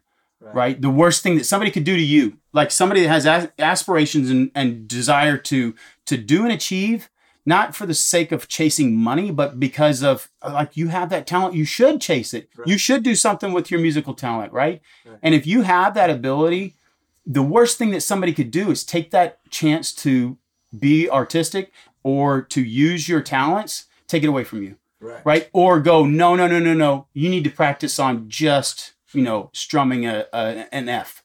Or don't play your own music. You need to do somebody else's music. You don't need to be artistic with it or anything like that. And that takes someone who has talent and keeps them from using it. Right. And it's the same thing as me watching somebody that is still in a snaffle bit. And, well, there's a good use for that horse. Maybe he's a nice horse. He's taking care of kids and he's doing that. That's good, right?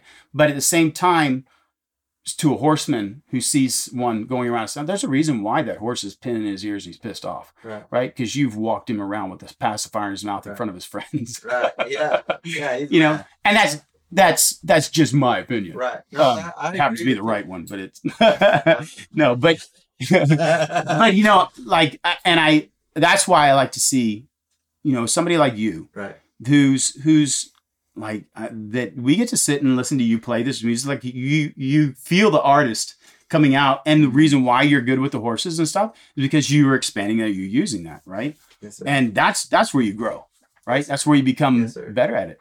And and sharing that and being able to, that's when you get to share that and you see that like coming out in you, like that's cool. Man, you feel it. That's exactly right. You hit it right on the point. That's how I play and train horses with feel, and like feel it and with passion, and that's how you do things. And if you can do everything you do with passion, like you say, it's not work. It's you enjoy it. No. Yeah. And you know what? With you having not started out just wanting to go and be a horse trainer, but actually understanding the functional part of work, right? The finished work, which would be, I need to get cattle from point A to point B, and I need to be able to rope something to drag it to the. So it's really important that I have my horse's body in a straight position, that he can pull, that he knows how to pull, that all those things. There's a reason for the finished work. Now you may have soft bend and flex, but if you have a wet noodle of a horse in a snaffle bit, you're like, good luck getting that thing to drag anything to the to the pin.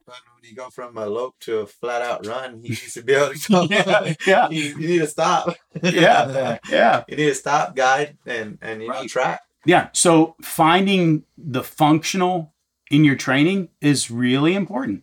And that's something that I think that gets kind of lost in the purpose in training today, is that we're looking for something that may not necessarily be usable when we go to finish one.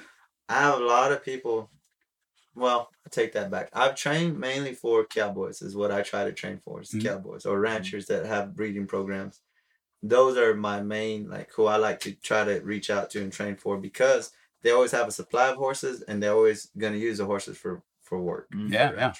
So that's who I try to reach out to and grab and train horses for. But when I do get those team ropers, and I don't have nothing against them, but they're all looking for a fast product. Mm-hmm. I want to rope on my horse. I said, I'm sorry, buddy. If you're looking for that, I'm not the man. I'm going to put 60 to 90 days of good foundation working where I can open, close the gate, swing a rope on them, cut a cow back, you know, maybe get them to track one a little bit, but I'm not going to be roping out of the box on this horse. I think that's for someone who trains horses, right?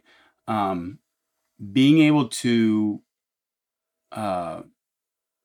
give that horse the education that's going to make him hold his value and be worth it. It's not cheap, right? I mean, it takes the time, it takes the effort into doing it.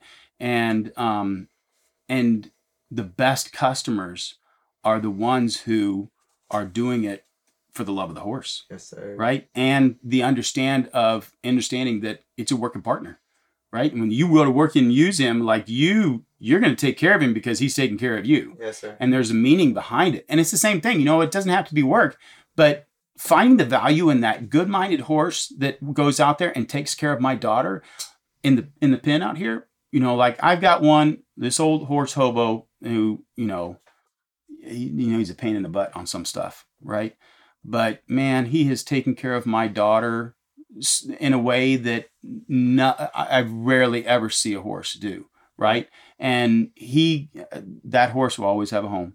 Right. Like there's no doubt. Like I can't sell him. I can't get rid of him. What he's done. No, what he does for my kid, what his value is in that, like that thing's got a home for life.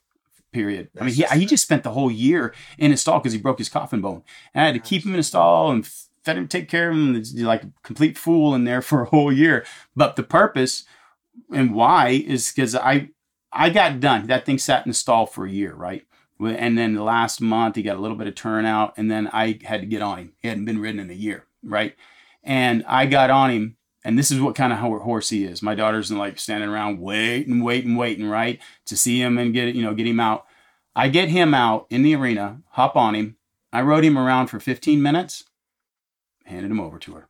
Like that's how good of a mind that I didn't have to do like nothing. Right. Go take care of that kid. That's his job. Right. And he was right back at it a year off. That's kind of like Boone. That's what he is for me. You know, that's what he does. How do you put a price on that? No, you can't. You can't. For the love of the horse. He'll be around forever. Yeah. Nah, this is cool, man. I'm glad y'all see like this, the music stuff. I'm telling you, like I love it just in general, and I'm gonna put it out there for people. But I'm gonna put it out there for people. I want them to hear what I have, you know, hear the music. Yeah. And hopefully they like it. As you know, I enjoy it. I think it's pretty good tunes. There's some are a little bit silly and some, you know, they can relate to things, you know, that they've been through.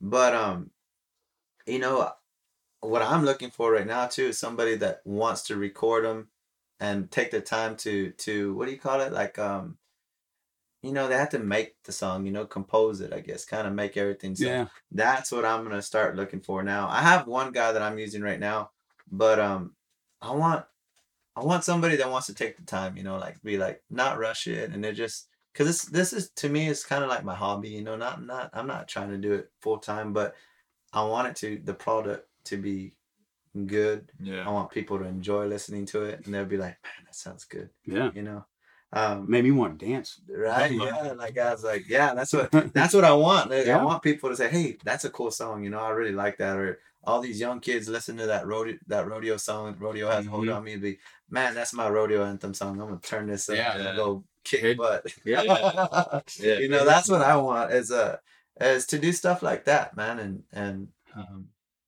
that's what I'm after, is to do cool stuff like that. Cool, man. Well, JP, we really enjoyed it, man. Yeah. It was a pleasure meeting you. Likewise. Yeah, really enjoyed it. Yeah, real awesome. We'll have to catch up again once you've got your herd going down there and you got some more stuff on with your music. We'll catch up with you again. We might come down there and visit you. Oh, I appreciate y'all having me out here and talking about all this stuff. It's been a pleasure. Awesome. We should make a hat, a Sancho hat, dude. Wouldn't that be good? That's a good idea. And then I have people making caps for me right now too. Oh yeah, that'd be so cool. Yeah, the Sancho. I did that song right. Sancho. Yeah, man. Very cool. I didn't even think about all that. That's a good idea. Yeah, marketing angle. Yeah, Sancho. I'll send you my bill. Yeah, I'm just full of ideas. No, that is cool. Yeah, deal. I love it. Good. Awesome. Right. JP, thank you very much, man. Yes, it was a pleasure. Our pleasure. Likewise. For sure, man. Likewise. Thanks, man. Yes, very sir. Cool. Yes, sir. All right. We're out. Awesome. Go time. We're done. Boom.